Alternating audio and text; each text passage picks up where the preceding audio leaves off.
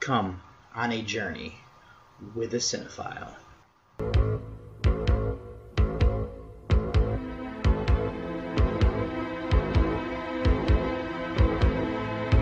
Wake up, sucker.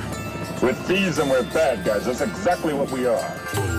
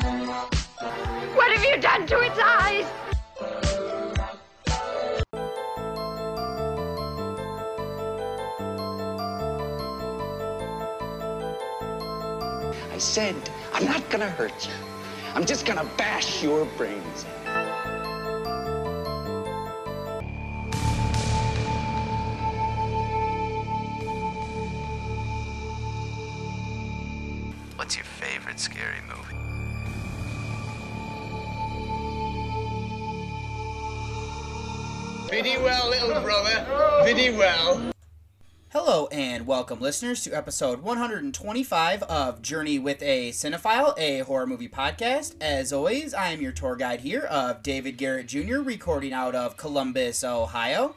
And on this episode here for you, I'm finally doing something that I meant to do last year, but I just kind of ran out of time as you know things got ramped up during October and November as well as December.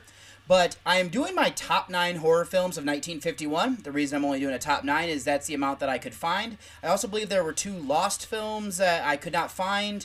I'll get into a little bit more of those on the episode when I'm actually, you know, running everything down like that. But I will recap those ranked from nine to number one for me. And then also on this episode, I have mini reviews of Umma, Night of the Eagle, Zombie 3, Sleepaway Camp 3, Teenage Wasteland, The Ridge, and Demons 2. Don't think there's anything else I need to get up to speed with here, so what I will say is thank you so much for listening. Let me get you over to a very brief break before I get into those mini reviews, and I hope you enjoy coming on this journey with me. Journey with a Cinephile. And for my first mini review of this week is going to be Umma. This is from here in 2022. This was written and directed by Iris K. Shim, and it stars Sandra Oh, Fivel Stewart, and Dermot Mulroney.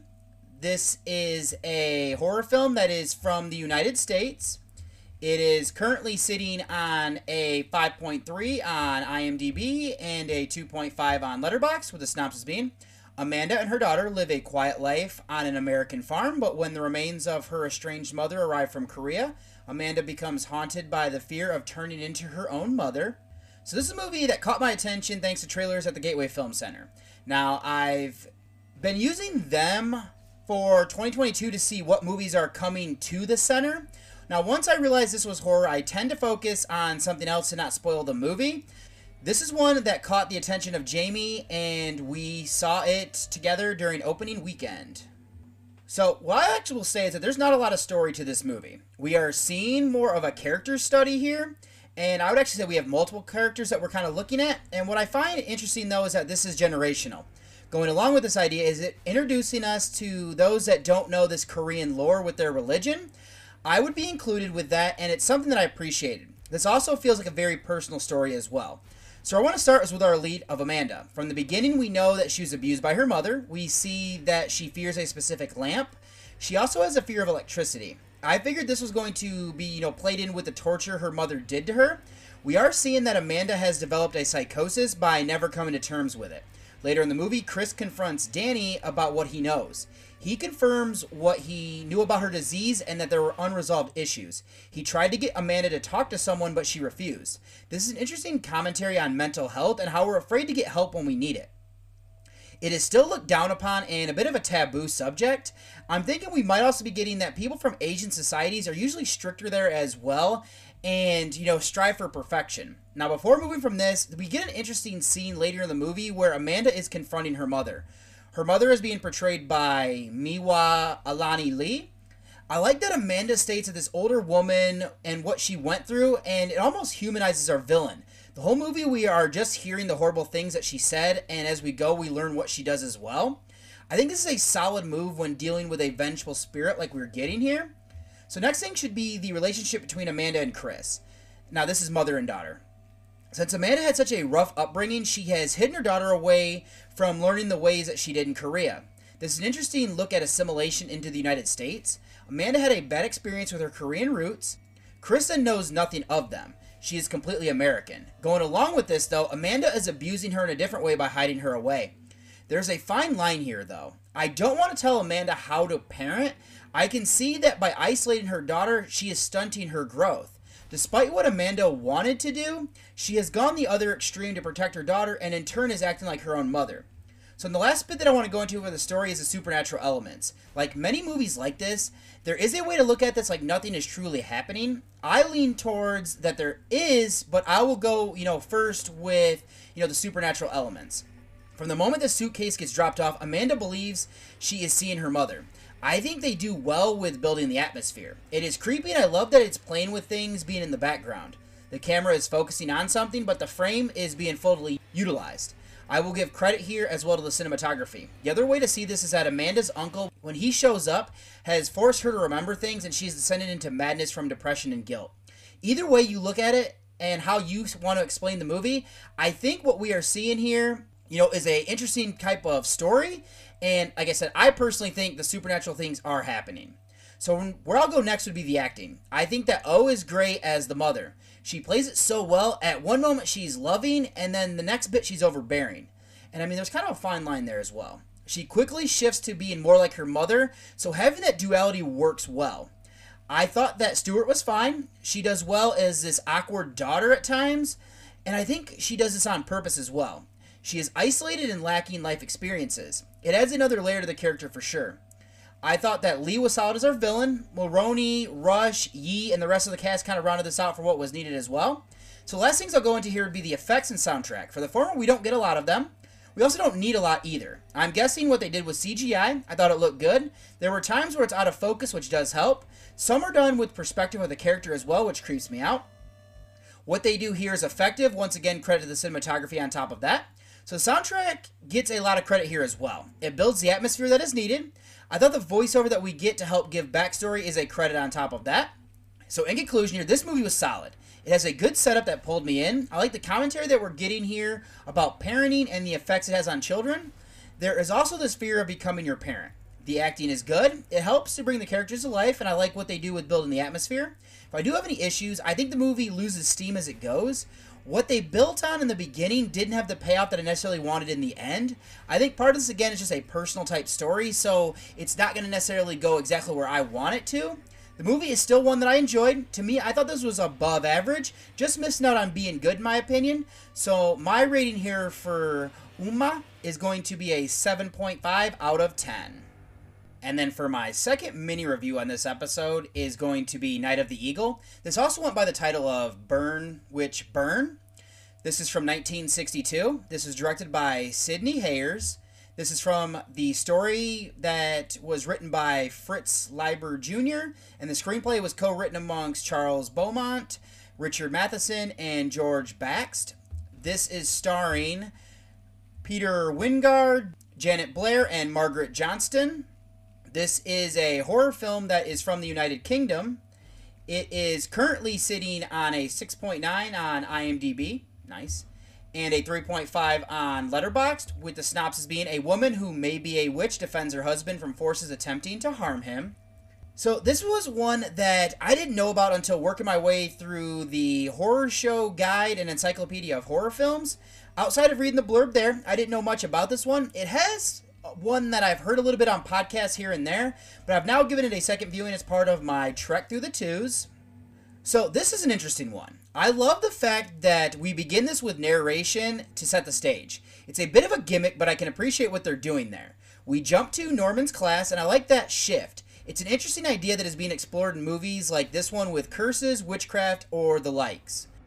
The only way for it to affect you is to believe, and in the beginning, Norman doesn't, and that's what he's actually teaching in his class in that opening type sequence there. Now, going along with that, we're following college professors. They are people who have education.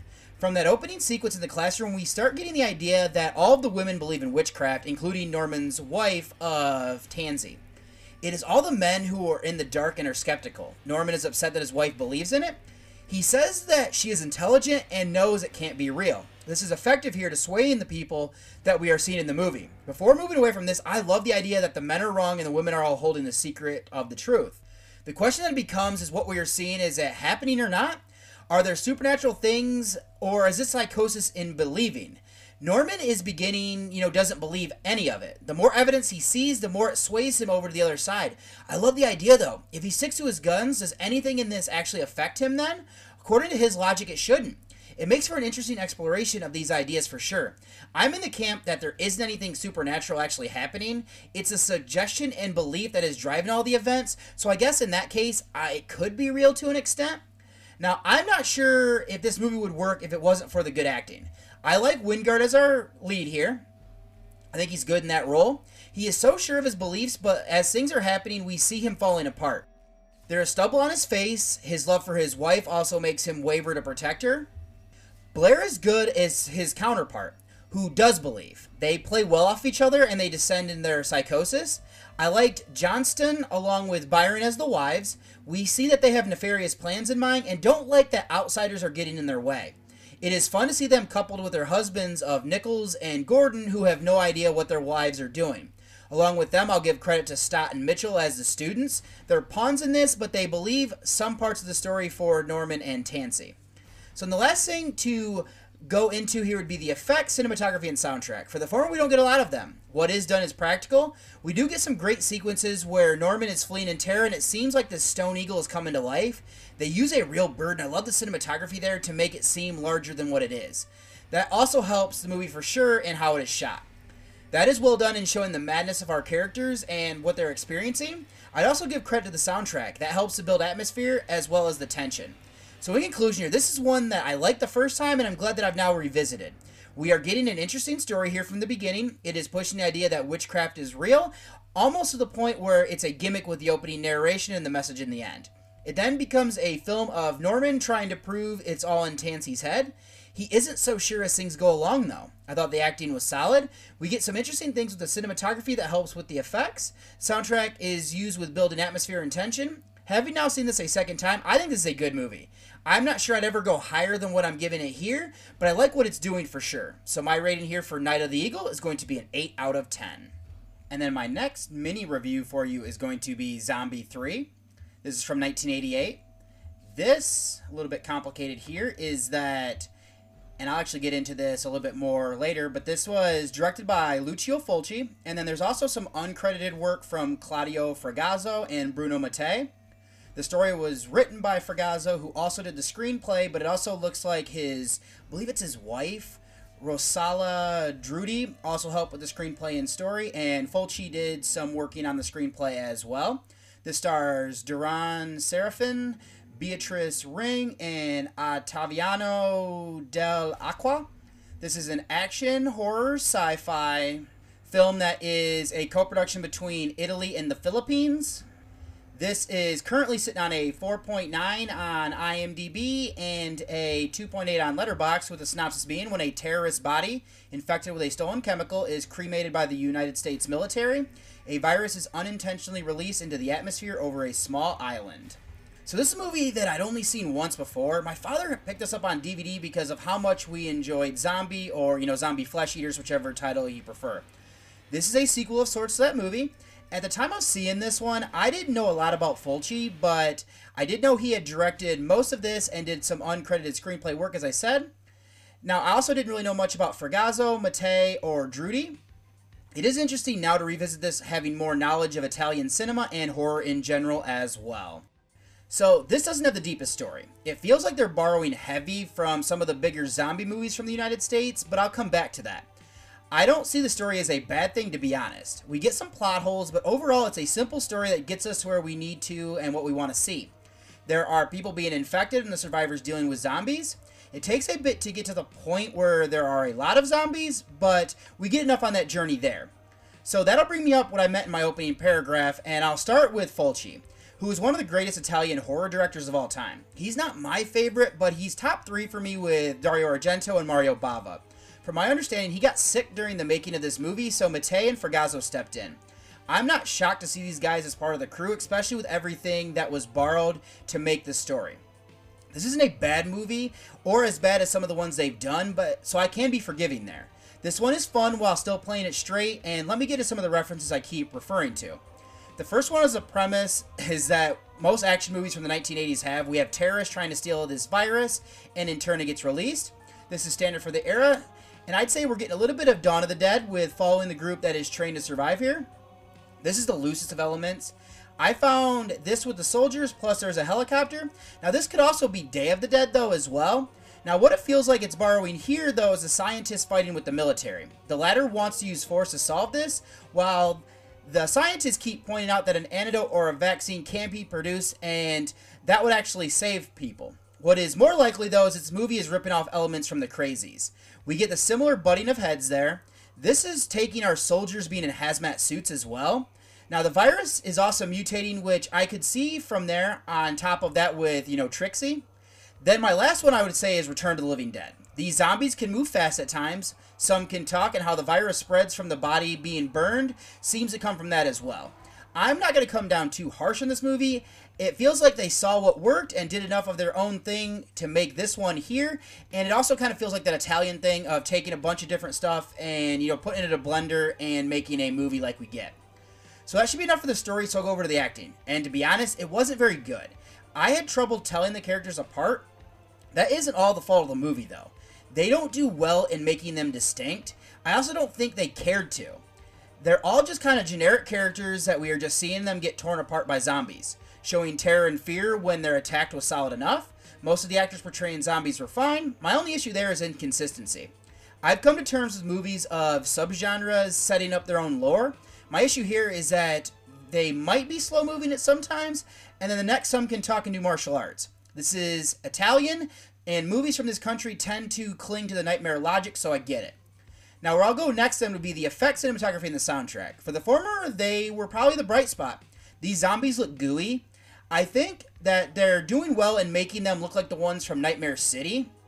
They go vicious with things like tearing off people's faces. We are getting practical effects here. There were times where I could tell something was fake, but there's a bit of charm there for me. Going back to the absurd things that we see, we get a flying zombie head for some reason and a baby coming out of a woman's stomach to attack a character. I'm assuming the latter was taken from Alien, but I'd also say that the Dawn of the Dead remake stole it from here. Other than that, the cinematography was fine. My DVD copy is a bit grainy, but there is a bit of charm for that as well. The soundtrack was also fine, doesn't necessarily stand out, but it never took me out of the movie either. So in conclusion here, this movie is hard to grade with a critical eye. This has some low budget feel, and we're getting a basic story that feels like it's borrowing elements from other movies. It doesn't feel as a blatant ripoff as some you'll see from this country, though.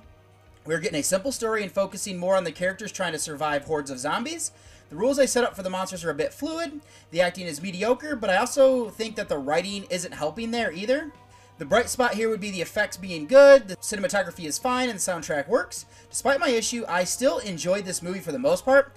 I think this is just over average. I'd only recommend this to fans of zombie movies from this country, though. So my rating here for Zombie 3 is going to be a 6 out of 10. And then up next for you, I have Sleepaway Camp 3, Teenage Wasteland. This is from 1989. This was directed by Michael A. Simpson, and then this was written by Fritz Gordon and this is based on the original idea and characters from Robert Hiltzik. This stars Pamela Springsteen, Tracy Griffith, and Michael J. Pollard. This is a comedy horror film that is from the United States. It is currently sitting on a 5.0 on IMDb and a 2.5 on Letterboxd, with the being After murdering a young girl, Angela Baker assumes her identity and travels to Camp New Horizons, built on the grounds of the camp she terrorized the year before, and starts killing again. So this was a movie that I didn't know existed until getting into horror movie podcasts. It was one that went on a list of movies to check out, but it wasn't the highest priority due to most people not necessarily liking these late sequels in the franchise. So this one has a pretty basic story. I do like the elements that we have here though. What I mean is that we are acknowledging the first two movies happened. Angela has a high body count as a killer. This movie, much like the one previous, isn't hiding who our killer is. In the framework of the story, this is being set in the 1980s, and I believe that Angela could get into this camp and start doing what she's doing here. Now, going from there, I like what they're doing with opening this camp up. We have these two shady people in Herman and Lily. They want to make money. Seeing things that happen in today's world, I can buy that. Herman is a pedophile and Lily is lazy. On top of that, she cuts corners to increase their profit margin. They even found a niche for their camp. We have these rich kids that have parents who want to pawn their children off. The camp is getting paid to take them. Plus, Bobby points out that this looks good on his resume. So I'm assuming that these rich kids, this is kind of what they're going for. Then there are the less fortunate, and I think the government is paying for them to be there. This is plausible for me, especially since with the reputation, they can't get normal kids just to have their parents get them, you know, sent out there. So that's about the extent of my positives for the story, though. What I do have problems with is the tone of the movie and its status as a slasher. This is coming out in the late boom, so it's one that's more comedic, and I don't necessarily care for that. They want Angela to be iconic like Freddy Krueger. She does have some one liners that made me chuckle, but for the most part, it falls short. This movie isn't as creative with the kills, which is a shame. What made me enjoy the previous one was that creativity. We are in the era where censors were hitting movies a bit harder, so that could explain it. And I did look up some trivia, and that was exactly what happened here. Most of the deaths are done off screen, and they're not as creative, though. When I watch a slasher, I want to see them along with the blood and gore, and this does hurt my rating for sure. Where I'll go next then will be the acting. I must give credit to Springsteen, as I think she's having fun here as Angela. She has taken this character and made it her own for sure. She's also quite attractive, which helps. I like her motives that she strives to be the best camper, and those that don't follow the ideals are murdered. The problem from there is that the acting, none of the characters are really developed. When I saw the number of people going to camp, I knew this was for body count. Part of the issue is they have them splitting up, so we're given limited time to know the other people. Now we have Tracy Griffith as Marcia or Marcy, something like that. I did find it interesting is that this young lady was the younger sister of Melanie Griffith. Then we also have Mark Oliver as Tony, and then we have the cop Barney, are the most developed of the campers, and they're all fine. Outside of that, Pollard and Dorsey are given some development. Springsteen is our star here, and we are here to see the kills. That goes back to my problem, though. What I will say is that we do see quite a few of our ladies topless if you are interested there. So the last things I'll go into would be the cinematography and soundtrack. I've already said my gripes about the lack of effects. There are some good ones here and there, so I will give credit to that. The cinematography is fine. We're mostly in the woods, which is good for a movie that is supposed to be at camp. It doesn't stand out though. I do have to say that. The same goes for the soundtrack. We do get a song about Teenage Wasteland, the subtitle of the movie, that does hit a sweet spot for me. Now, there's also a sleepaway camp song at the end during the credits. Other than that, the soundtrack just kind of worked for what was needed without standing out. So in conclusion here, this movie had some potential. I like the setup that we're getting here. It doesn't take too long to get into this one, and we have a low runtime. This should be a recipe for a good slasher movie. My problem is that the kills are done mostly off screen. The acting is bland aside from Springsteen. The cinematography is fine along with the soundtrack for the movie. It does make me wonder if a budget or worrying about the censors as to why this movie is as tame as it is. As it stands, I found this just to be average. There is potential here, but it is unrealized though, unfortunately. So my rating here for Sleepaway Camp 3 Teenage Wasteland is going to be a 5 out of 10. And then up next for a mini review for you, I have The Ridge. This is from 2005. This was co-written as well as directed by Brett Haley. And it looks like Eric Schertz came up with the story. Then it stars Neil Bledsoe, Haley, and Lydia Hoslop. This is a horror thriller film that is from the United States. It is currently sitting on a 3.9 on IMDb and around a 2 stars on Letterboxd, but there's not enough ratings for an official average. And our synopsis is a group of friends gather at a secluded vacation home despite the legend of the Ridge Runner, a killer who struck in the area years before. So this is a movie that I didn't know anything about, but it was part of a compilation of eight movies that I won from a podcast contest. It had been sitting on my shelf for a few years, so I decided to work my way through it. This is the second movie that I'm watching from it, other than that, I did confirm this one was actually a horror film, where the first one I watched necessarily wasn't. So this is got a basic story and a simple, you know, premise. This is a mid 2000s slasher film that feels like it's taking most of its formula from movies of the same subgenre from the 1980s. We meet our group of kids and they go to an isolated location where they're attacked by a mass assailant. This movie, though, falls short on quite a few things, unfortunately, from there. So this does jump right in, which I can appreciate. We don't waste time getting to know our characters. What this movie should have done, though, is started off with a kill. That would hook us as the audience and set the tone. That is a lot of what slashers in the heyday would do and is effective. Aside, we also meet our characters. This necessarily isn't a bad way to do it. I don't like any of our characters, though. Noah is whiny in a no one likes me way. Blake and Anna are constantly making out, and it isn't necessary, and it doesn't add anything. It does feel like Haley was dating Powell, or maybe just because he's the writer, director, and co star, he's just, you know, taking advantage there.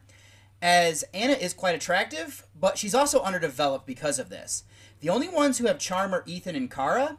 They don't go far enough, though. The acting isn't great, but I don't think the writing helps here either. This leads to the movie being boring. The reason I think we should have started with a kill is because the idea of this mountain man known as the Ridge Runner is an interesting one. The backstory is told about him is the best part.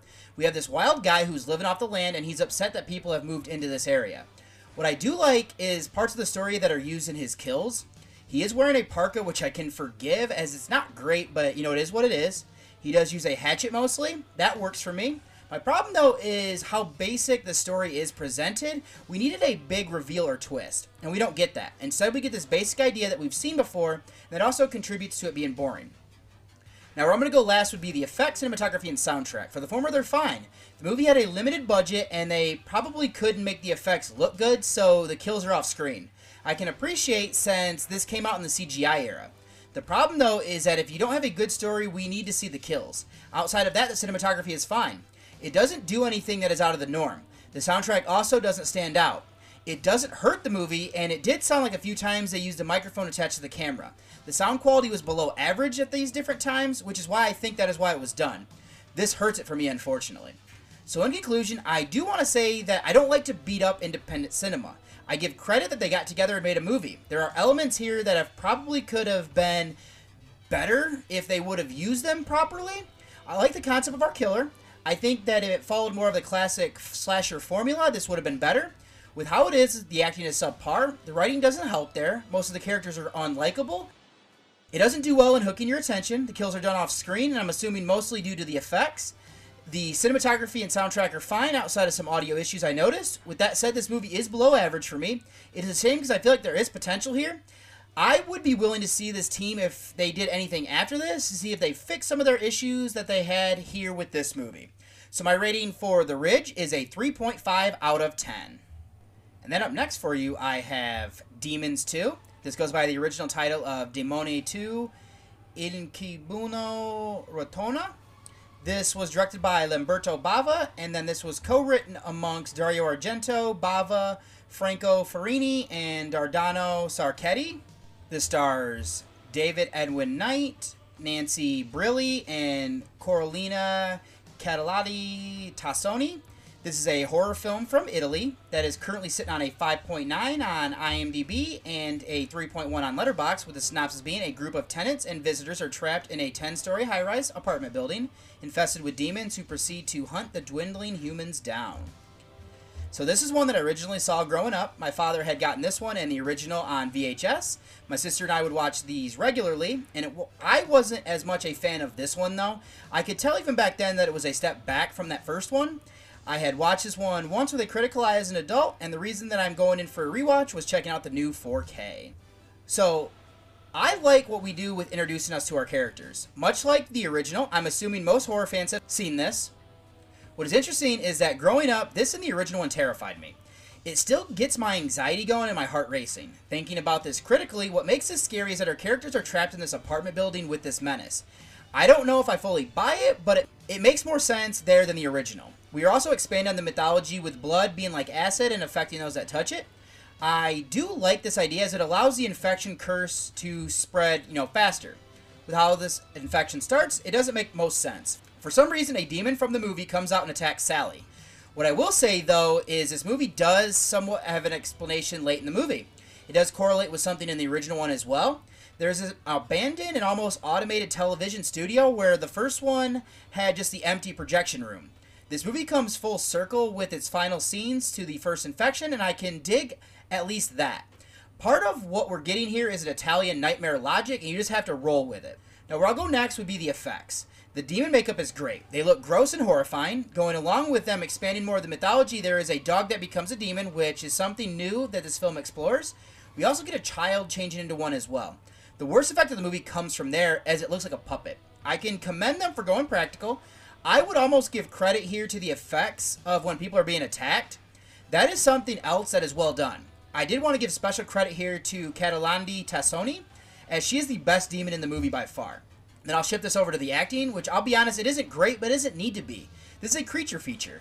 We want to see the monsters and them attacking people. Going along with this thought process, that is solid. I thought that Knight was good as our hero. I like the idea that Brilli is pregnant, as that adds a dimension of like fear. I do think she gets scratched, but the movie ignores it. Now, I did end up finding out though that there was going to be a point where this child is probably going to attack the mother and I think they should have went that way, but since they didn't, they wanted a happier ending. I don't think it ruins things. I've said that I liked Cataldi Tassoni as our, you know, featured demon. I thought she was great there. Her normal is annoying, but I think she fits the role she's playing. I like to see Bobby Rhodes back along with Lino Salemme, who plays a security guard. It is fun to see a young Asia Argento. Other than that, the rest of the cast is solid, and we get an interesting cross section of people who live in this building as well. So the last thing to go into would be the cinematography and soundtrack. For the former, I think it's shot well. They do great things with lighting and making the eyes of the demon look like they're glowing. That was eerie. Going along with that, they do this looking up and down the stairwell, and that was used well, and that's also scary. The soundtrack isn't as iconic, but I do love the theme song. It adds a layer of creepiness that I can appreciate, and the rest of it works for what was needed. The growling and roaring of the demons add to the atmosphere as well. So with that said, I would recommend this one. This plays much like the earlier one as an infection film that would lead to things like REC and 28 Days Later. This one's not as good as its predecessor, but still solid. The acting is okay, but the action is what you're here for, and that's good. The setting helps to make this movie and builds on the tension as well as the horror and atmosphere. It does come with its issues, but not enough to ruin this movie for me. I will reiterate this is from Italy, so keep that in mind as the actors are dubbed over and the words don't necessarily line up. If you can get past that, this is a creepy one and well worth a viewing, especially if you like the first one. It isn't as good, but a worthy follow up. So my rating here for Demons 2 is going to be a 7.5 out of 10. And that's all I have for mini reviews for you on this week, so let me go ahead and get you over to a very brief break before I get into the main event of this episode.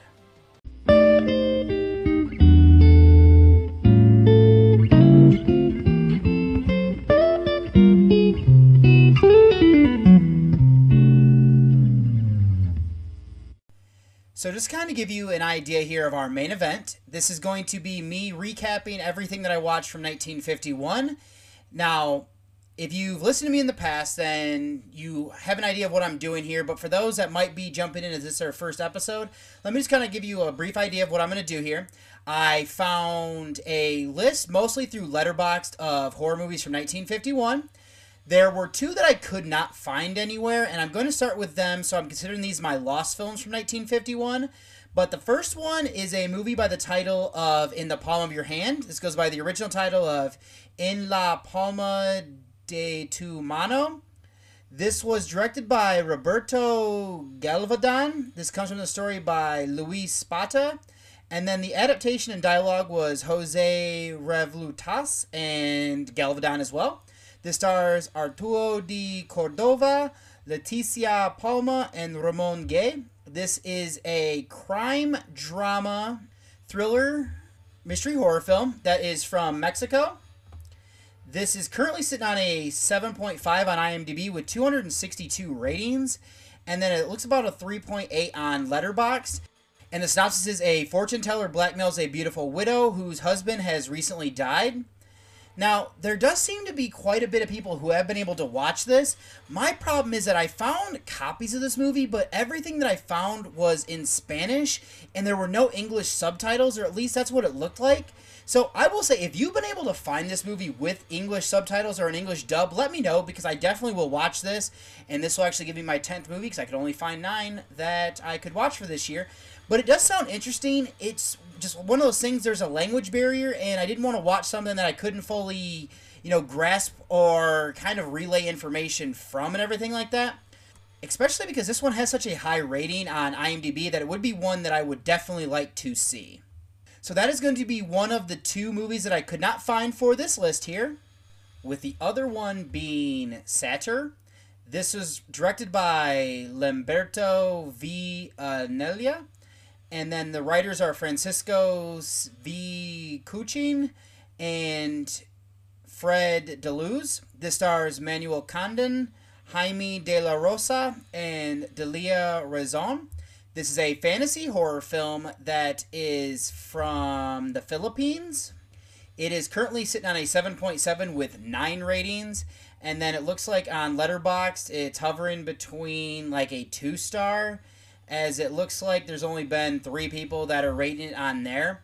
And then the brief synopsis that I'm going to give is Christina, a pretty young neighborhood girl, is pursued by the mysterious Satur, a wealthy but mysterious young man. So this is another one that does sound interesting. I couldn't find this anywhere, and seeing how few ratings there are, I'm just assuming that these are people from the Philippines who might have seen this back in the day or something along those lines. But this is one that I could not find really anything about it outside of just the information that I've relayed. Another one that sounds interesting, and if I could watch it, I definitely would, especially because being from a foreign country back, I mean, at this point, 60 years ago, would be definitely an interesting one to check out as well. And then let me start with number nine, which is Bride of the Gorilla. This is written and directed by Curt Siodmak. This stars Barbara Payton, Lon Chaney Jr., and Raymond Burr. This is a horror film that is from the United States. It is currently sitting on a 4.4 on IMDb and a 2.2 on Letterboxd, with the synopsis being the owner of a plantation in the jungle marries a beautiful woman. Shortly afterward, he is plagued by a strange voodoo curse, which turns him into a gorilla. So, this movie here is originally a featured review back on episode number 96, which was Odyssey Through the Ones number 22. This was paired up with Jacob's Wife as a kind of bride double feature that I was doing over there. But this movie has an interesting idea. We have this older woman who is upset and using voodoo to punish this man.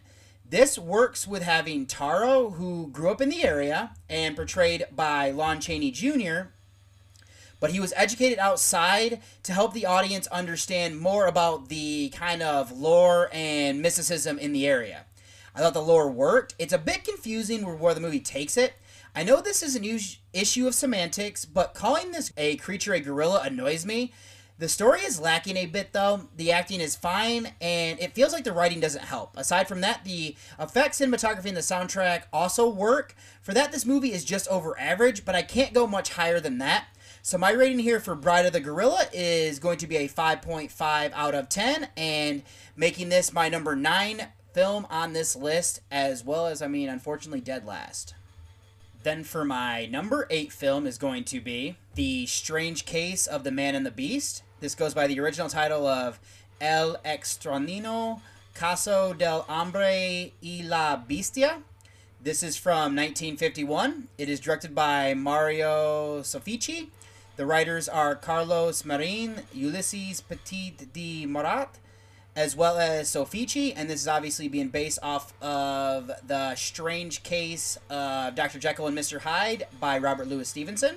This stars Martha Otachi, Ana Maria Campoy, and Jose Cabrera. This is a horror sci fi film that is from Argentina.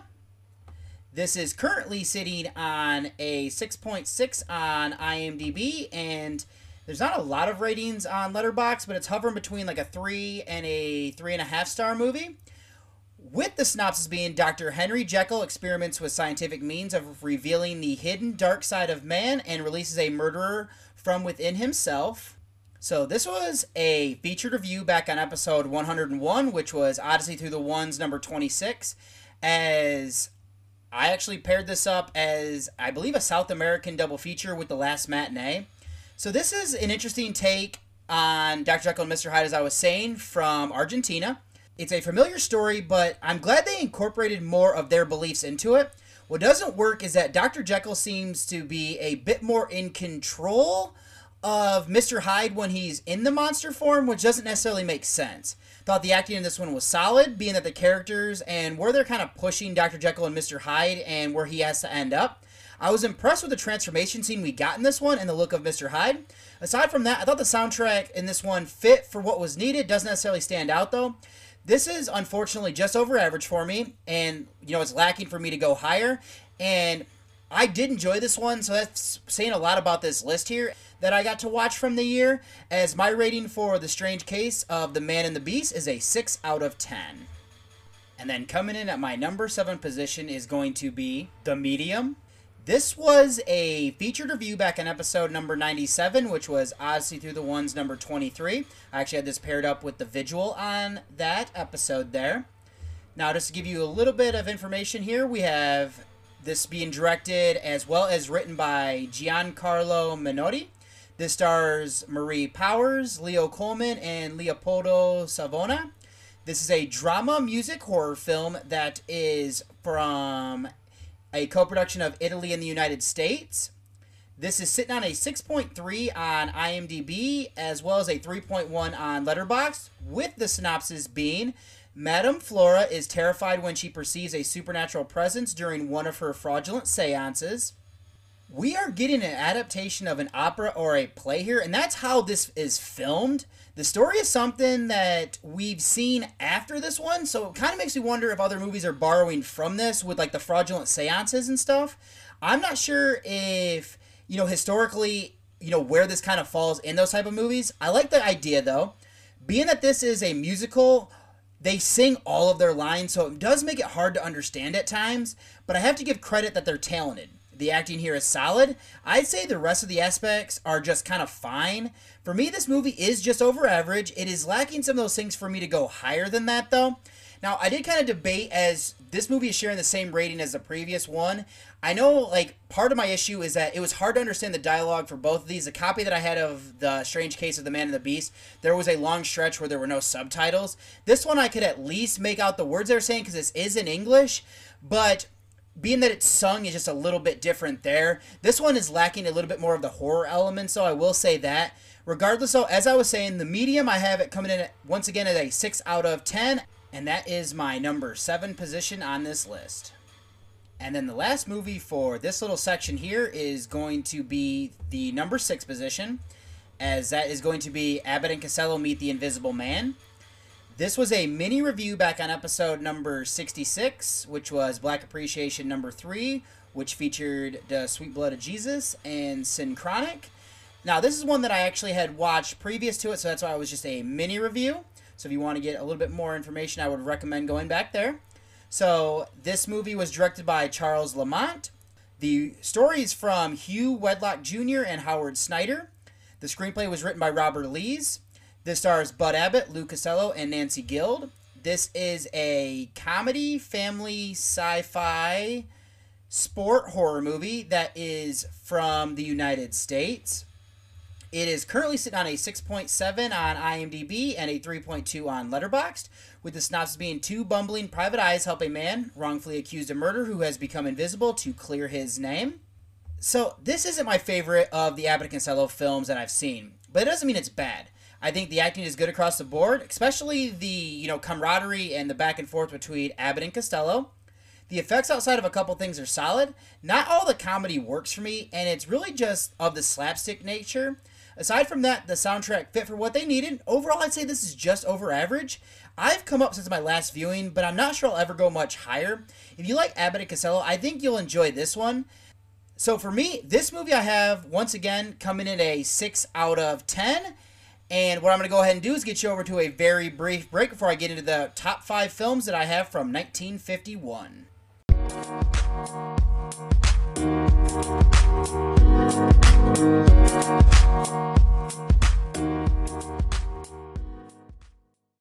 And I would like to welcome you back and then to kick off my top five horror films from 1951.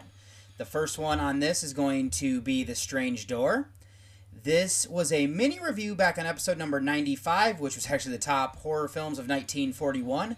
And this is actually an interesting one because it is one that I watched at some point. I didn't even remember that I had owned it, and I was getting ready to buy another copy and figured out that actually I did. So, The Strange Door is directed by Joseph Pevney. The writers of the screenplay is Jerry Sackheim, and this comes from another Robert Louis Stevenson story of The Sire de Malétroit's Door. This stars Charles Laughton, Boris Karloff, and Sally Forrest. This is a horror thriller film that is from the United States. It is currently sitting on a 6.2 on IMDb and a 3.1 on Letterboxd, with the synopsis being the wicked Alan plots an elaborate revenge against his younger brother Edmund, leading to a deadly confrontation in his dungeon death trap. So, this one, I didn't even realize this at first, but I wasn't as high that first viewing, but I can appreciate it more after the second one. I thought it's an interesting concept and a weird way of getting revenge. There's a good reveal, and we get some solid acting. The film didn't need much in the way of effects, and the score doesn't necessarily stand out, but I can say that this is shot very well. I think if you're into more romance based horror films, you will enjoy this one. I think this is a slightly above average film, though, just kind of lacking for me to go much higher than that. So, my rating here for The Strange Door is going up for my ratings here, as this is going to be a 6.5 out of 10. And then coming in at my number 4 position is Death is a Number. This was originally a featured review on episode number 99 which was Odyssey Through the Ones number 25, where I had this paired up with a classic horror story. Don't really have a great kind of theme for that one, but that's just kind of how everything kind of fell into place there. I did end up enjoying both of these movies, if you couldn't tell. But Death is a Number is directed by Robert Henryson, comes from the original story by Charles Shaw. It stars Terence Alexander, Dennis Webb, and Leslie Osmond. This is a horror film that is from the United Kingdom. It is currently sitting on a 5.1 on IMDb and a there's not a whole lot of ratings on this one actually, but I would say around like a 2-star, 3-star type movie. And the synopsis is a man relates the story of his friend, racing driver John Bridgenorth, whose death may have been the final act of an ancient family curse. So this is kind of an interesting movie here is I had never heard of this one until I was looking through Letterboxd for horror films from 1951 of course and this is an interesting concept blending numerology and curses. I like the story is being told from Alan to his wife and we get to see it play out. The acting I think brings the characters to life. There are limited effects but we what we get is good. The cinematography and soundtrack work. We have a crisp runtime here, about 50 minutes, so this technically isn't even feature length, I guess. I think this is an above average movie. It's just lacking going a bit higher, and I think if they would have fleshed some things out a little bit more, it could have gotten there. And I don't necessarily mean that as a slight, though, either. I would recommend this one for sure. I have this one is going up in rating once again as Death is a Number. I have at a 7 out of 10, and this is coming in at my number 4 position on this list. And then coming in at number three on this list, I have The Man from Planet X. This is a originally a featured review on episode number 94, which was Odyssey Through the Ones number 21, where I actually had this paired up with Don't Breathe 2. As I guess in my head, I was, since, you know, in Don't Breathe, we have The Blind Man, and then we have The Man from Planet X. I thought it was kind of like the man double feature. Yeah, not very good. Um, but this movie is directed by Edgar G. Ulmer. It was co-written amongst Aubrey Wisberg and Jack Pollexfen. This stars Robert Clark, Margaret Field, and Raymond Bond. This is a horror romance sci-fi thriller film that is from the United States. It is currently sitting on a 5.7 on IMDb and a 2.9 on Letterboxd, with the synopsis being as a mysterious planet hurls itself towards Earth, an enigmatic extraterrestrial scout arrives on a remote Scottish island with unknown intentions. So, this was a movie that I thought was a solid sci fi horror flick from the 1950s, of course. I like the concept of this rogue planet coming toward Earth and the worst case scenario implications there. We get some interesting characters where the acting helps bring them to life. The effects are fine aside from the look of the alien. I don't think that ruins anything as there's a bit of charm there, especially since they're working with what they had. Thought the sound design was good with the rest of the soundtrack fitting for what was needed. The allegory here isn't as heavy-handed and I can appreciate that being done that way. But this is once again an above average movie for me. It's fast and an enjoyable watch And this movie I actually have tied rating wise with the previous one. I had to give this one a nod because it's a little bit more classic, as I feel like I heard about this one before I ever watched it, but this was a first time watch this time around. So my rating here for The Man from Planet X is going to be a 7 out of 10 and coming in at number 3 on this list. And coming up in the runner up position as number 2 on this list is going to be The Son of Dr. Jekyll kind of interesting that Robert Louis Stevenson seems to kind of have his hand into this list more than anybody else. But this movie here was originally a featured review on episode number 98, which was Odyssey Through the Ones number 24, as I had The Son of Dr. Jekyll paired up with Demonic, which this was kind of more like a sci fi double feature type thing, a little mad scientist stuff mixed in there as well. This movie is directed by Seymour Friedman, the story is written by Mortimer Braus and Jack Pollexfen, which he's making an appearance here back to back. And then uncredited, there's also Edward Huebsch. This stars Louis Hayward, Jody Lawrence, and Alexander Knox. This is a crime horror romance sci fi thriller that is from the United States. It is currently sitting on a 4.9 on IMDb and a 2.7 on Letterboxd, with the synopsis being the son of the notorious Dr. Henry Jekyll is determined to prove that his father's reputation has been unjustly deserved. He sets out to develop his father's formula in order to prove that he has a brilliant scientist rather than a murderous monster. So I enjoyed this movie more than I thought I would. I think we get an interesting idea here to continue on from the story in the original classic. It brings a lot of aspects while doing its own to the point where you don't need to see the original since you probably already know enough about the tale. The acting is solid here, where Hayward and Knox carry this with the rest of the cast rounding them out and directing them to where they need to go. The cinematography is fine. The effects we get are solid, and the soundtrack fits for what they needed. I thought this was another above average movie and I'm coming in higher than most as you, I mean I said the ratings that other people gave to it as this just clicked for me with some of the things they do. Now there is a kind of reveal that I don't necessarily like and it feels a little bit cheesy, but I like what they do here to take the original story, do a little bit different things with it and everything like that. So my rating for The Son of Dr. Jekyll, I'm actually coming up from the ratings that I've been recently just giving as this movie to me was a 7.5 out of 10, you know, falling just outside of that good category. And that is why I have this as my runner up film here on this list.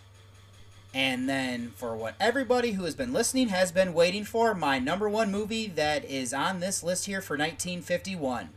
That, if you kind of know what came out this year, you might have already guessed what it is. But my top movie is The Thing from Another World. This is the original one that John Carpenter does his remake on top of. So this movie here was a first time watch. It was also a featured review back on episode number 93, which was Odyssey Through the Ones number 20. As I actually paired this up with Fried Barry as this is, you know, kind of like an alien double feature type thing here. So to kind of give a little bit of the stats here for this movie is that we have this directed by Christian Nyby and some uncredited work there by Howard Hawks. The screenplay is written by Charles Lederer. This is based on the story of Who Goes There by John W. Campbell Jr. Uncredited writing help was also done by Hawks. This stars Kenneth Tobey, Margaret Sheridan, and James Arness. This is a horror sci fi film that is from the United States. It is currently sitting on a 7.1 on IMDb and a 3.4 on Letterboxd, with the synopsis being scientists and American Air Force officials fend off a bloodthirsty alien organism while at a remote Arctic outpost. So, this movie holds up, in my opinion, even today. We have an interesting story that doesn't go too heavy handed and is still relevant with some aspects. The social commentary can alter to make how these things work and make sense even for things that we deal with even now. The acting is good across the board. I like the look of the thing, and the rest of the effects are solid as well. The cinematography helps, and I don't have any glaring issues with this movie. For me, this is a good one, and I would probably say, from everything that I know, is that this is kind of a classic here. And it's definitely one that I do want to give a rewatch to at some point. I wouldn't be shocked if my rating came up on this, so that's where I'm kind of sitting is, you know, one view is this. And I mean, kind of some of the things I've already said, it makes sense how John Carpenter had this was primed for doing a remake like we got in the 80s and everything like that. So for me, I think that The Thing from Another World is the best movie that I saw from 1951. My rating has come up for this one here. The highest rating for this year, though, is not overly high, but I have this movie coming in at an 8 out of 10. Now, what I will say is, before I close this out, is what are your favorite movies from this year? Have you seen all of these ones? Are there any that you haven't? If you want to send me any sort of feedback or what your list would be or any of your thoughts for any of these things, please let me know. You can send that to me and I will give my email address in the outro, but definitely would recommend doing that. But I'm going to go ahead and rest my voice one last time, get you over to another very brief break before I close out the show.